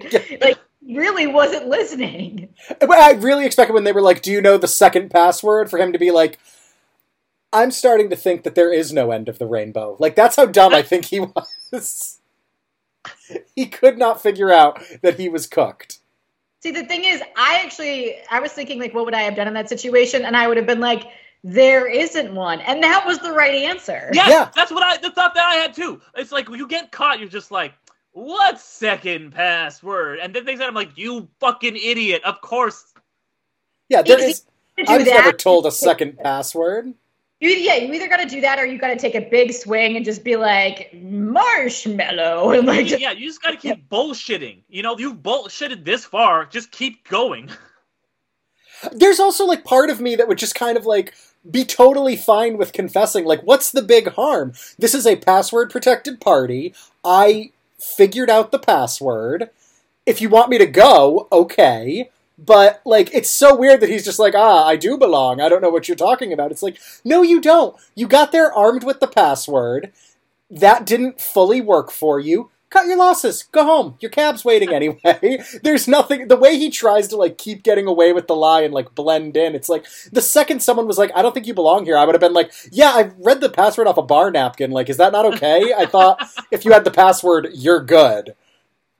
He's such a shitty friend, too. Like, his friend keeps being like, no, man, like, you really can't come. And then he's like, he's having such a marriage crisis that he is willing to, at like 2 a.m., go and rent a cloak and a weird masquerade mask for like $300 to $400, take a cab out. Like, you know, like, he's willing to take so many steps to get into this party that he doesn't even know is an orgy. He just knows there's like, it's weird and beautiful women are there and doing weird things. And his friend is begging him not to go. And like, is his friend dead in the end? Like, I think he is. He doesn't give a shit about him. It's only the, like, girl that he's like, oh, I've got to do something chivalrous. Justice for Nick Nightingale. He tries to chase down Nick the next day. He what? He tries to chase down Nick the next day to see if he's okay. Yeah, and then here's Alan Cumming's charming rendition of how that guy is super dead, and then just moves on with his life. Yeah, Sydney Pollack tells him he's okay, he's good in Seattle, he's on a farm, and he's just like, well, okay, I guess so. And it's like, I was like, I guess this is before, like, fucking Facebook and shit existed, so we just gotta take him for his word. Yeah, I would have gone and been like, okay, well, I'm calling information right now, getting his number, calling his house, and I will talk to him, and you're gonna have to answer me if I don't get him on the phone. But he does go back to the mansion after hearing, like, Nick is gone. And then they give him another letter because they're like, man, we anticipated this fucker. And they give him a letter being like, fucking stop. Everyone's telling you to stop. Thank God he doesn't run into Nick Nightingale again, because if I were Nick, this man would have some answering to do. He lost him a really cushy gig, too. Like, he did. Blind while people, like, have silent sex around you. He got overnighted out of New York. Had to go home to his shitty kids. Or murder. He lost that gig, and he also was playing at that bar for like a couple more weeks too. So he lost two jobs because of this fucker. Wait, that reminds me too. Was he cheating on his wife? Because like Tom Cruise goes to that diner and asks the waitress, like, "Do you know him?" And she gets all teehee. It's like a weird. Everybody that's interacted with Nick has this weird teehee quality the next day, and she gets all like, "Well, I don't think I should tell you." And he's like, "Come on, you could." And she's all like, "No, I guess." And like that, and then eventually like. He has to show her his like doctor badge thing because she's really not into it and lies. It's like about doctor stuff. And so finally she's like, I guess, even though he would have a way to contact him if he'd done tests, but I digress. And it seemed like that lady had been to his hotel room to sleep with him. You could. I didn't think about that, but that's a valid read. Guys, in order of how you want to see them, the spin-off characters, whose movie do you want to see? We got Alan Cummings, we got Nick Nightingale, and we got soap opera like Dead Dad Lady. Whose story do you really want to see? Alan Cummings, number one. I'm curious about Nick Nightingale. Same for me. I think Nick Nightingale is my number one. Just at the like best case scenario at the end of the movie, he's back home in Seattle, like in his weird like office studio piano room in his home, just with a dartboard with Tom Cruise's face on it. And he's got to have like a crazy conversation with his wife, and she's just like, you know what we need to do now? Fuck. Or he says fuck and she's like, no, you asshole, you cheated on me, get out. Or she just he comes home, his wife's on the phone and she says, it worked, and hangs up the phone, and on the other end, Nicole Kidman. So actually something I did find very interesting about the movie is how I found there to be like an interesting through line that hinted that maybe she was at the party or involved with those people. And I found that to be some of the most interesting and funnest parts. Like where the dream that she tells him about when he comes home from the orgy is like very much like kind of referencing the fact that he's coming from this orgy. So it's sort of like teasing him a little bit. And then I love the moment where he goes to, like, he comes home, his daughter is doing math homework with his wife. He goes to the fridge, and then he walks back to look at his wife. And Nicole Kidman, that was, like, a great shot where she's, like, she's got this really, like, devious smile looking at him where you're not supposed to know, like, is she being devious or is that just her smiling, like, at her husband? And then the mask at the end, too, could have been her just like putting it there because she was a part of the whole conspiracy. But then it seems by the end that she wasn't, like, you know, with the tearful confession stuff. But I liked that through line of like hinting, like, is his whole life kind of wrapped up in this weird conspiracy? Me too. I thought that too. I thought that was going to be the reveal in the end. And then when it wasn't, I was like, then her dream is just a crazy coincidence. Yeah, I just kind of took it as like a thematic thing. Like he's having this very dreamlike night, and her actual literal dreams are paralleling the insanity he's going through. And she's the one broken up about it, too. Yeah. She's more devastated by her dream than his actual events. Well, eventually he does, like, break down and cry, and it's just like, I'll fucking tell you everything. Yeah. But I remember seeing in an interview with Tom Cruise, like, around this time, they asked him, like, I think it was, like, Rosie O'Donnell, like, asked him, who you think put the mask like on the pillow? Like, was it, you know, the wife? Was it somebody from that whole culty conspiracy thing, like to like fuck with you and threaten you? Was it a dream and like it wasn't actually there? And he thinks she put it there to like, you know, fuck with him basically, to get him to like confess to everything that was going on. Well, it was also like Tom Cruise's real life coming in. He's like, Nicole's fucking with me.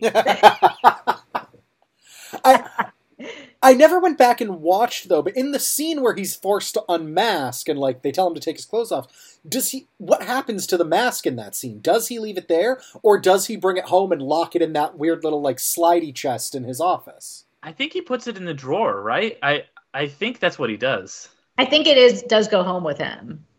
Then, yeah, it was Nicole Kidman.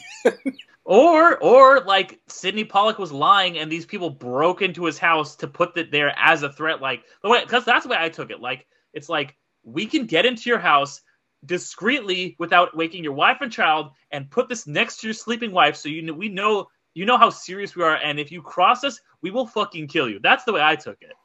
I did. the extreme, like, end of, like, ruining your monogamy. Like, you will lose your wife and kid, and, like, it's like, literal. Yeah. It is crazy, though, to think about, because they do, the group seems like this weird cabal who's really got, like, friends in high places. They've got a letter with his name on it, like, already ready to go, like, all this stuff. But then you hear Sydney Pollack talk, and it's like, oh yeah, I was there, I recognize you, and I know all that information, so I gave it to him. And it does sort of demystify it quite a bit. And the only way it recaptures that sort of, like, scary feeling is when the mask is on the pillow the following morning, or whatever it is. And so it is like, if Sydney Pollack's not lying to him, then it's 100% Nicole Kidman. Or Sydney Pollack is lying to him, and there is this weird shadow organization going on. I don't know. Yeah, I definitely took, like, as soon as, like, he was giving that whole speech or something, I was like, I feel like, and it's supposed to be ambiguous, but I was like, I feel like this is all bullshit. This is like them being like, yeah, don't worry about the list that Jeffrey Epstein had and all the people that are on it. Nothing crazy happened. Don't worry about it, guys. You know, it seemed like he was, like, trying to so he didn't seem like, you know, because we could, like, tell him, like, hey, yeah, I was there, I saw you. And I always thought he was the guy with the like, long nose mask, the one that we, like, mentioned earlier. That I was like, that's got to be Sydney Pollack. But it seemed like he was, like, clearly trying to be like, yeah, it's all a crazy coincidence. The fact that she died wasn't even this. And I was like, that is bullshit. These guys are the most powerful people in the world. They can do anything they want to. Tom Cruise, get the fuck out of there. I do like that it's plausible that she died on, like, in an unrelated circumstance, because, like, they set it up well where he does tell this woman, like, she almost overdosed. He, like, Tom Cruise, like, sees her through it. He tells her, you need to go to rehab. Like, you won't be able to, like, keep doing this. And so it's clear that this woman has a drug problem, and it's, like, very serious. She's almost going to die. And so it is plausible that she does, like, an 8-ball again and dies, but also it would be an awful big coincidence. Mm-hmm. So I like that ambiguity is there, because it is hard. Like, I don't even know that I fall where I'm like, yeah, I super believe that, like, they killed her, or, like, I just don't feel like there's enough to fall on either line. So I do like that they've made it, like, realistic. I think the thing that made it hard for me to believe Sydney Pollack is, I don't know if it was, like, this is the performance he was going for, or he just was, like, the weaker performer out of everybody in the movie, because I felt like he was performing like a director, because he is such a, like, prolific director, that he was like, well, this is how I'm going to say this line, and now I'm going to pick up the pool ball and, like, throw it down because, like, that looks cool. Like, I just felt like I could feel him blocking it and, like directing himself, versus, like, really feeling like he was as, like, in character as everybody else. That's very astute, Allie.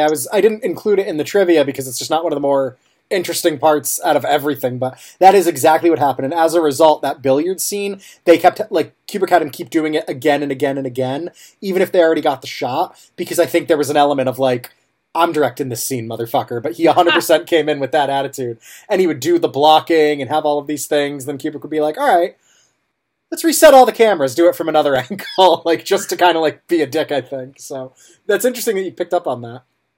Yeah, because I felt like, it was specifically when he grabbed the pool ball, it just didn't feel supernatural. Like, it just felt like somebody being like, I gotta do something with my hands, and this seems like something cool that I would do.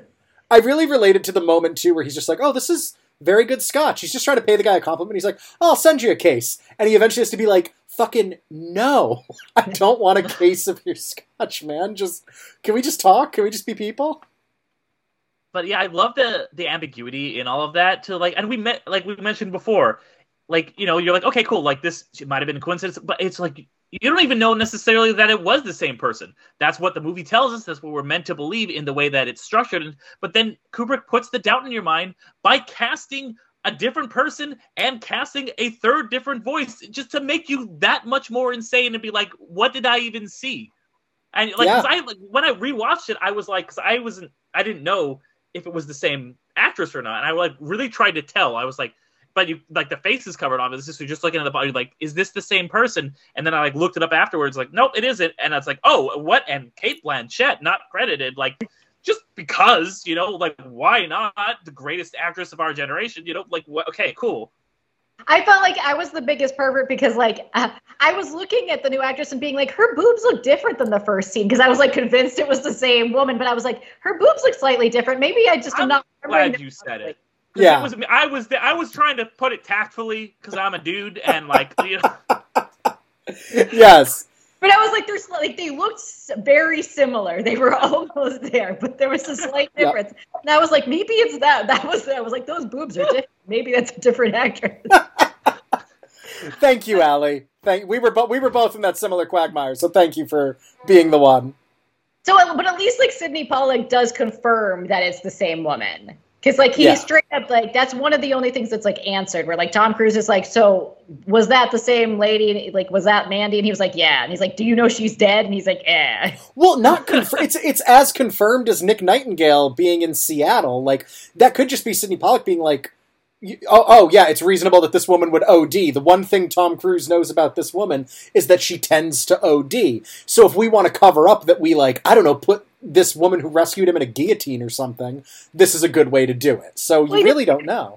He didn't need to confirm it was the same person. He could have just said no, and that would be the end of that. Well, no, it would, because then Tom Cruise would be like, well, what happened to the woman who saved me? And then he's got a whole new line of questions that he can't answer. Well, he could just be like, she's fine. She's not in the newspaper. Like, what do you want from me? I guess. I don't know. Something about the whole, like, you know, you can't escape this fate. It's like, I wouldn't buy if the next day he's like, oh, yeah, she's fine. She got, they wouldn't validate her parking. I don't know. Well, look, we've covered a lot of this movie, but we could honestly sit here. I could sit here for another, like, 2 hours just talking about the ins and outs of this movie. Yeah. But I'm curious to run through what everyone's personal favorite bit of mischief was from this movie. In a movie that is, again, I keep saying it, but just a series of Tom Cruise stepping on rakes trying to have sex with people. What was your favorite part of Eyes Wide Shut? Allie, I'll start with you. Well, 22-year-old Allie watched the uncut version that I think the British get to watch. Ooh. So I was very into the orgy scene. I ended up watching the American version, which was like, has, I guess, like, digital people blocking things. Which, it's kind of a cop-out, so not the orgy scene. I think, for me, I thought the sexiest scene, because I do like when we decide, like, not necessarily, like, my favorite scene was maybe Alan Cumming, just because I found that really funny. But the sexiest scene, I actually think, was the beginning, when we get, like, both of them are, like, separated from each other and skirting that line of, like, where you're going to cross the line. Like, they're both, like, really, really flirting with the people that they're with. Like, she's flirting with the guy she's dancing with, and he's flirting with the two women. And I thought that was a very sexy, like, they're both getting something out of it. They're flirting with that line, but they're not going to cross it. I thought that was, like, really, really well done. And I liked seeing they both had a lot of chemistry happening with these other people. I agree. I had my gripes with the dialogue in this movie, of course, but that opening scene, what I did find really, or appreciated and also found kind of sexy, was they're speaking this language of, like, she's like, oh, I'm married, and he goes, oh, well, surely he wouldn't mind if you danced with me, and it's like, the way he keeps, like, inviting himself into her life like that, through just very subtle language was, I thought, really good and really well done, so that's a great, great pick. Yeah. Derick, how about you? What's your favorite, best, sexiest scene, what have you? I mean, for me, this is one of those things where the easy answer is the right answer. It's the orgy. Yeah. Like, if you say to someone, like, I was at this crazy Eyes Wide Shut party, you're not going to, like, be like, oh, was, like, Nick Nightingale there? You're going to be like, oh, so you want to, like, an orgy with masks. Like, like, this is clearly a reason why I thought that was what this movie was, even though it's just the middle chunk. It's like, you know, the, like, no pun intended, the climax of the movie, even though it's, like, in the middle of it. It's just, like, bizarre. And I also got to watch the uncut British version. So, you know, there was no, like, weird, like, that WB, I guess, like, made, I was going to say made Kubrick made, but he was, like, made Kubrick's ghost make, where, like, he was, like, they put in all this stuff so they could get the proper rating. It's, like, so bizarre and weird, and, like, a lot of tall, hot, naked people, some of them with, like, iconic voices that would go on to, you know, talk about Sauron in a couple of years, like, so you can't beat that scene. It's the whole thing of the movie. Yeah, it really was just a couple of years. When did Lord of the Rings come out? 2001. Wow. The last one, yeah. These feel so she would have been shooting it around the same time because it shot like 98, 99, I think. Yeah. It's this shot from 96 to 98. Okay, so yeah, she would have probably gone, I mean, done the VR for this and then like gone to, flown to New Zealand or whatever. Both great scenes. I'm glad you picked the orgy scene because one of us had to. It's the it's one of us had to pick the orgy scene. I mean, it's the scene from Eyes Wide Shut. In fact, my least favorite scene, I wrote it in my notes, is when he's sitting with Nick Nightingale in the club and he's being like, yeah, my blindfold wasn't super tight, so I looked. And, like, there were people and they're all wearing these... And it's like, yeah, you're describing an Eyes Wide Shut party. I get you're not, but, like, we, the audience, know. So, like, this is boring. This is so boring because we all know where this is headed. But I guess one of my favorite scenes from the movie was... the way that Tom Cruise kept getting real-lifed. I love all of those. One of the better ones was when he's just about to hook up with, what was her name? Not Destiny, the hooker, the first, like, girl. The girl from Hocus Pocus. The girl from Hocus Pocus. God. I didn't realize that. I knew I recognized her. Oh my God. Oh my gosh. I have to go. Yeah. As they say in Hocus Pocus, she has great yabos. She does have great yabos. That's, I guess, what she's known for. That clever little white witch. Okay. Anyway, what was I talking about? Nothing matters now. That was the best reveal of the podcast. Domino. Thank you. Right. When she like calls and like you were saying. It's like she's in like a blue light and all of that. It's very sobering. But the best was just when Tom Cruise like cries and tells her like, I'm going to tell you everything. And then it's a hard cut to the next morning. He's clearly told her everything. And she's just like, we told our daughter we'd take her Christmas shopping. And then it is just such a hard cut to like just a mall, like the most wholesome. They're in like a department store with this little girl excited for Christmas after we, the audience, have seen like orgies and hookers and calling people underage hookers, a dad pimping his daughter, like all of this horrible stuff. People have died. And it's just her jumping up and down being like, I want a puppy for Christmas. It's the biggest dash of cold water I've ever seen in a movie. I loved it. And I think it speaks to this movie at its heart is a comedy. I will say shout out to his kiss with Domino, which was actually one of the sexier scenes and some of the most action he gets in the movie. Yeah. That's the other thing is, like, when he leaves, he's just like, oh, I better not do anything I would regret. And it's like, you are in for a penny at this point. You've gone upstairs with her. You've made out with her. You're giving her money. Like, at a certain point, it's weird that you're not just cheating on your wife with this woman. And then he almost hooks up with her roommate. Like, he's, like, taking her roommate's jacket off and stuff. And you're like, what is going on in this movie? That was one of the more confusing. Like, was he... doing that to get more information from her because he's like full on trying to seduce her. He's like feeling her. He like goes in her jacket and like feels her up and is like laughing and being very, very overtly flirtatious with her in a way that he hasn't necessarily with a lot of people in the movie. That I was like, why is he trying to now fuck her roommate so hardcore? Is it just because he feels like maybe he'll get more information from Domino?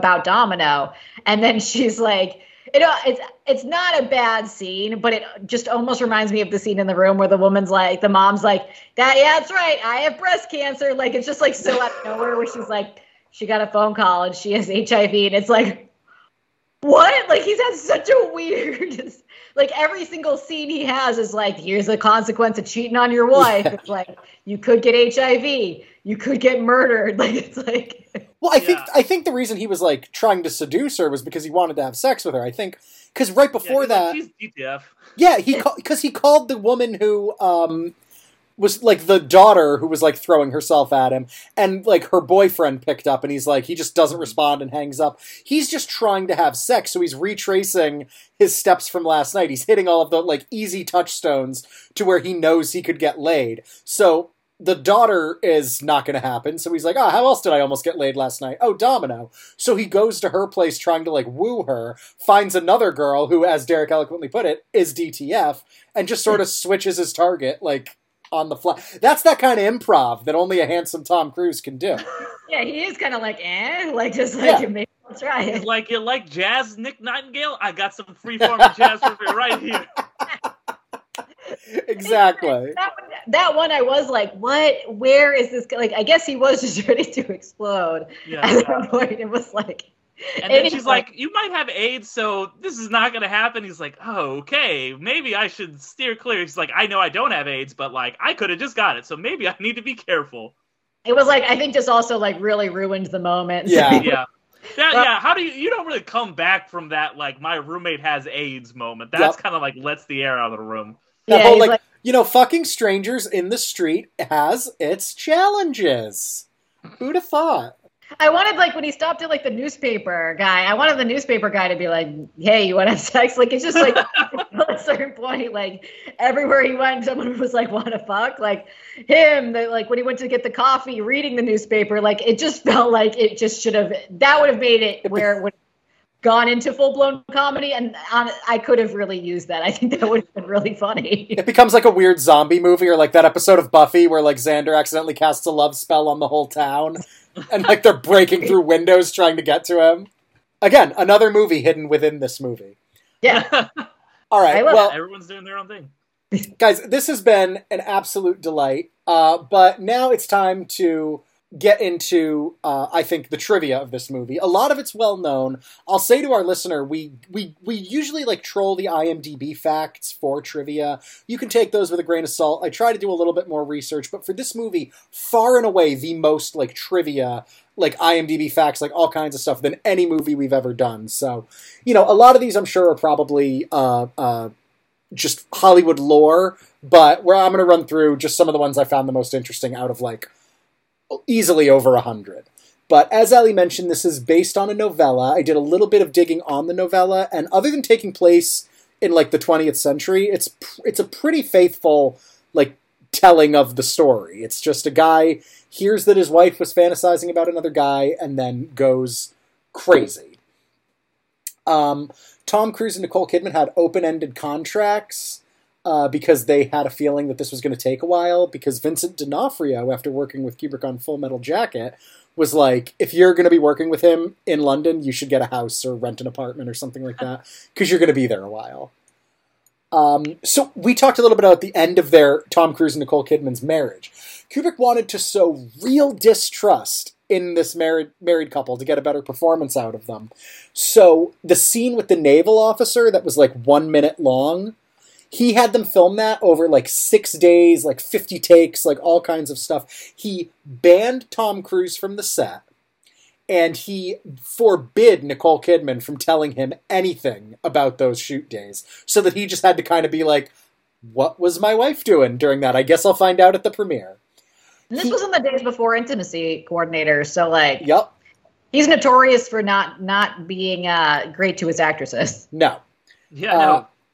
He also, to prepare them for their roles, he joined them in psychoanalysis sessions between Tom Cruise and Nicole Kidman, and he had them confess their fears about the relationship and their real-life marriage. According to Kidman, it was, quote, brutally honest and blurred the line between themselves and their fictional characters.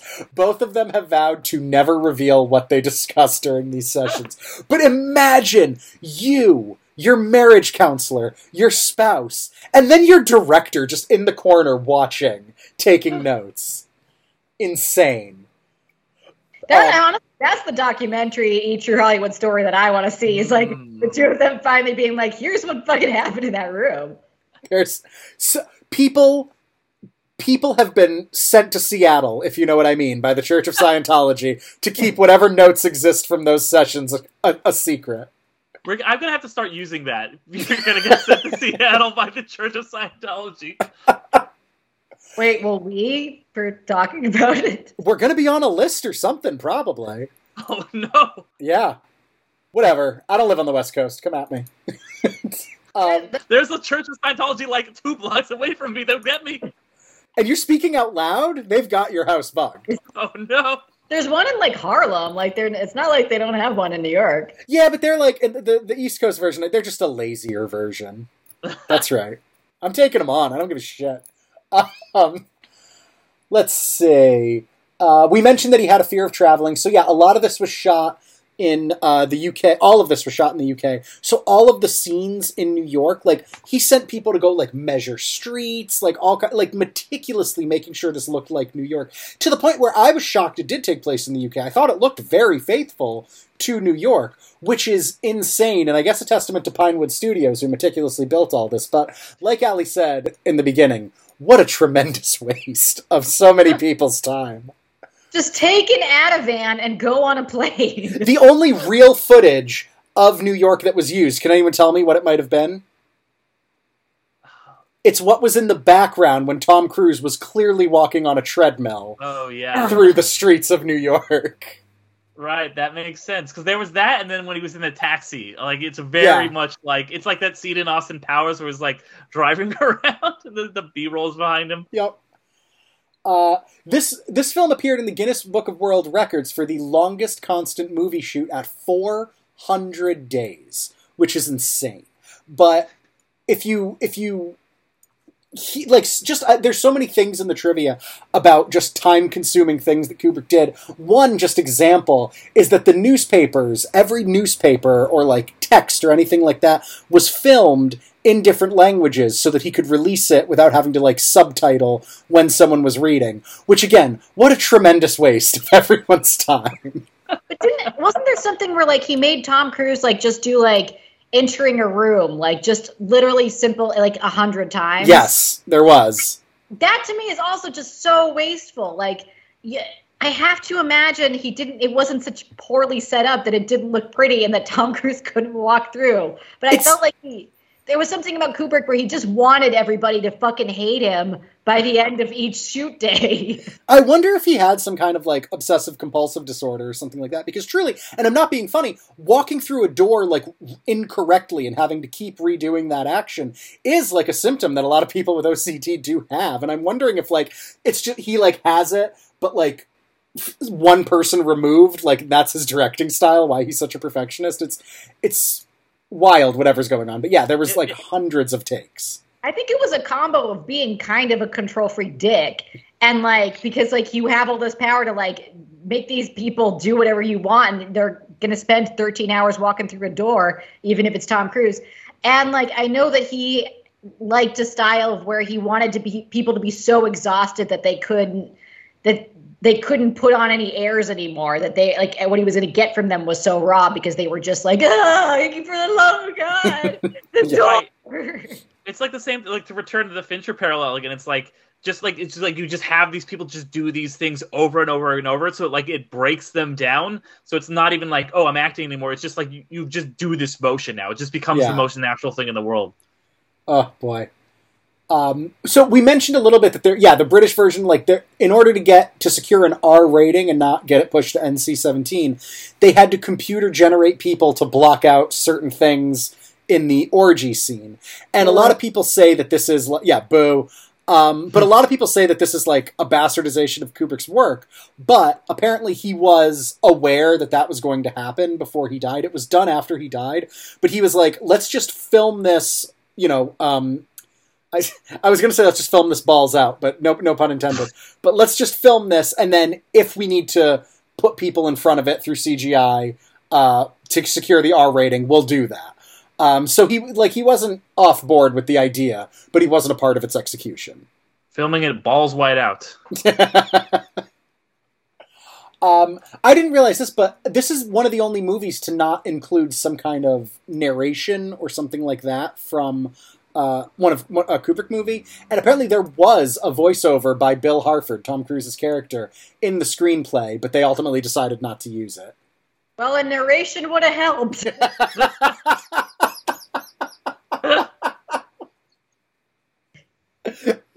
You're absolutely right.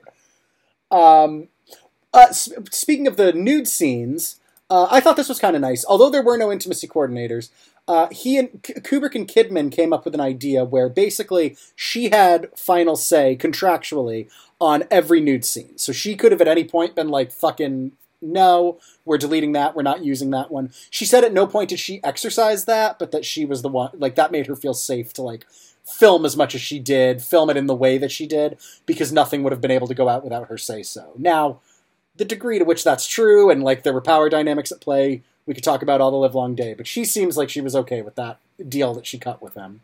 To be fair, if I looked like her naked, I would be like, yeah, just the whole movie can just be one long shot of me nude. Yeah. A little joke from, like, me to me when I was watching this movie by myself last night. It literally, like, you've got opening title cards, and then it's like, boom, naked Nicole Kidman. And I just, my first note on the movie was, I like this so far. Interesting start to the film. Yeah. But conversely, the guy, I wrote his name, Gary Goba, I think that's how you pronounce it, he was the actor who played the naval officer. He was 29 years old. And remember I mentioned, like, that scene, they shot it for, like, 6 days. It was just, like, this really intimate, incredible thing. He thought he had been brought on to do extra work. And now he's doing full frontal, which I don't think made it into the movie. But there were scenes where I guess he had to get naked. So, not a great guy, that Kubrick. No. But also, imagine you think you're going to be an extra. And he's like, come in, you have to fuck Nicole Kidman for 6 days. Yeah. That's a lot to, I mean, that's like, yeah, awesome. But also, like, that's a lot to have to process in a short period of time. So we mentioned it being the girl, Domino being the girl from Hocus Pocus. I thought I was going to come out swinging with, like, oh, they almost ruined a childhood character for us because Melissa Joan Hart auditioned for that role. What's his problem? We've only scratched the surface of this actor could have been this actor. But Shirley Temple wasn't available.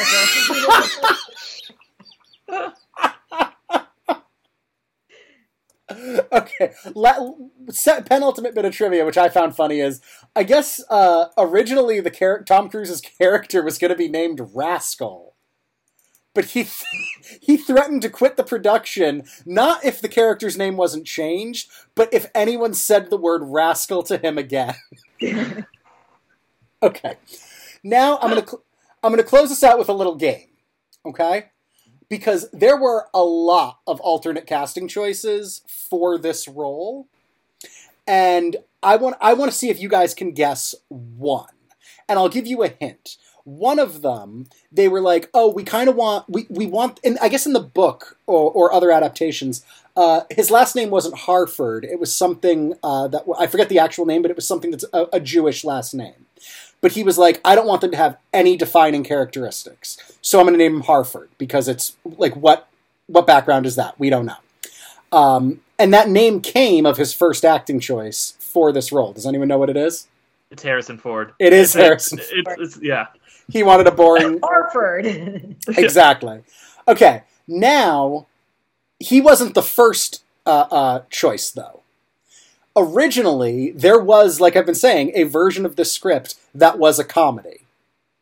Can anyone guess who he was thinking of casting in the role that ultimately went to Tom Cruise in Eyes Wide Shut? I know the answer, so I'm not going to... You do! I know I've heard it, but I can't remember. I'm gonna be like, right. It was Woody Allen.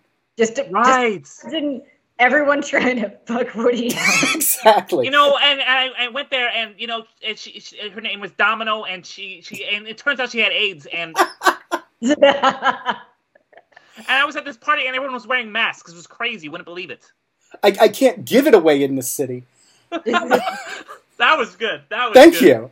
All right. Alternately, there. So I'm just gonna run through. But there was Harrison Ford. There was Woody Allen, Steve Martin, Alan Alda, Alec Baldwin, Warren Beatty, Albert Brooks, Johnny Depp, Tom Hanks, Dustin Hoffman, Bill Murray, and Sam Shepard were all considered for the role that ultimately went to Tom Cruise. I feel like you could make it. Like you could arrange them in the progression from it going from like Woody Allen, then it goes to like Steve Martin, you know, like it's the progression of like Steve Martin's a little more serious. Like if you've seen like LA Story, he's still a comedian, but he's got the more serious. And then you can kind of like get to where it's like, okay, Johnny Depp at this time is closer to, and then you get all the way to serious Tom Cruise. Right. I want to see the Alan Alda version. I want to see change. No. Nothing about the script that was presented on screen, but give us Alan Alda. You know, women just don't really think like that. That was so good. We have to stop. Oh, that was great. There's an alternate reality where there's definitely like a Woody Allen, Diane Keaton one, because she would obviously be the right. Nicole Kidman. I would genuinely watch the Harrison Ford one. I mean, he's hot, so like that's obviously makes it easier. Yeah. But yeah. I would be interested to see a version where he did it. Yeah, I can't. But it's I can't see Harrison Ford not closing. The way that Tom Cruise just can't make it happen. Who would not sleep with Harrison Ford? The hooker would be like, "I'll pay you." Yeah. He'd walk into that room, all the masks would turn on him, and they'd be like, "Please just show us a thing or two." They would make him disrobe. They'd be like, "No, someone's trying to say no, disrobe." Yeah, you would not be able to convince me that there's a room when Harrison Ford does not belong. Yes, exactly, exactly. So that's again scratching the surface of the trivia surrounding this movie. But that was just a handful of stuff I thought was fun, because especially Alan Alda really did it for me. The Woody Allen, there's a lot here, but we could be here all night. I think for Eyes Wide Shut, let's just go around the horn and say, did you think this was a good movie, and would you recommend it to your friends, to people? Our guest, Derick, you've been such a delight. This was so much fun. You picked a great movie. This was one of our better episodes. Like, really loved having you on. Really loved meeting you. Eyes Wide Shut. Would you recommend it? Was it good? Yeah. Okay. Was it good? Yes. I think this movie is actually probably a masterpiece. Would I recommend it? Actually, I don't know. It's like one of those movies I'm like, oh my gosh, it made so much sense. And then it's like when you show your friend a movie that means a lot to you and they're like, what was that? Like, I don't know if I could recommend this to everyone. Maybe like my film buff friends, but like I don't know, like would I tell my mom to watch this movie? No. Yeah, if my dentist is like, any movie recommendations? Seen anything good lately? I would not be like, you've got to see Eyes Wide Shut. All right. Allie, how about you? So I do like this movie. I do think it's maybe a little long, and like I do think it would have been helped by some narration to like give it a stronger through line. Because I'll admit, I Googled last night, ending of Eyes Wide Shut explained, because I was like, the fuck? Like, I really did have to be like, I need to know certain things. And I read like 3 different articles explaining the end and was like, I think I get it more now. So shout out to, I'm guessing, a grossly underpaid writer from Screen Rant or something like that. Like Collider, right. So I think I probably have recommended this movie to people. I think you need to watch the British version, which has the full orgy with nudity and stuff. It's sexier. And if you're going to watch like one of these erotic movies, like seminal erotic movies, you got to watch like the uncut, wink, wink, nudge, nudge version. People watch that, even if it's longer. The only thing that's probably longer is the orgy scene, and that's, that's fine. Not the only thing that's longer in that orgy, if you catch my drift. Hey. I think like, I wouldn't recommend it for like watching with grandma. Like you said, like I wouldn't recommend it to my mom, even though I accidentally recommended Saltburn to my mom. I think she's going to watch it with my dad. And I was like, yeah, how will you do that? Like, get back to me. So who knows? I would recommend it to the people that I know that like erotic thrillers. I would say, yeah, if you haven't seen Eyes Wide Shut, it's weird that you haven't seen it, and watch the uncut version. Yeah, I'd say the same thing. If someone approached me and was like, I'm thinking about watching Eyes Wide Shut, I'd say do it. 100% do it. But I wouldn't cold recommend it to anyone because, yeah, it's a hard one to recommend. It's long. It's confusing at times. And ultimately, you're left to ponder what it is it has to say, which is the mark of a good movie in many ways. We've been obsessed about it for a couple days, and I'm going to be obsessed about it a little bit tomorrow. But as for whether or not it's good, it was tough to get through, but ultimately I do think there is enough here where I'm like, yeah, this achieved good movie. This is clearly a labor of love. So I'm into it. I will say it's a good movie, but it's a tough one to recommend. And the sheer human cost of this movie. Yes. It potentially cost a marriage and killed the director.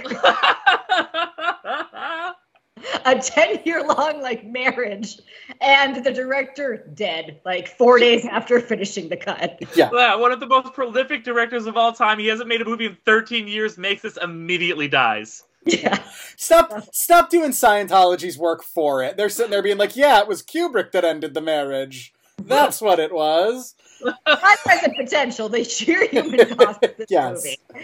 100%. Excellent. Well, guys, listeners, everyone, that was Eyes Wide Shut. What a blast. I had so much fun. Derick, again, thank you so much for coming on. We have to have you back again, especially since you're a fan of the genre. We'll get something else on the books because we loved having you here. Where can people find you? What do you want to point them to?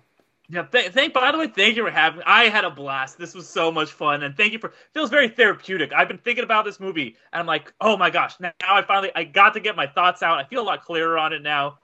But you can find me, like you mentioned, Underrated is the name of my podcast. So just punch in Underrated Movie Podcast anywhere, and it will come up. You can also find, like you mentioned, my writing on places like WatchMojo, on Film Threat. But yeah, if you.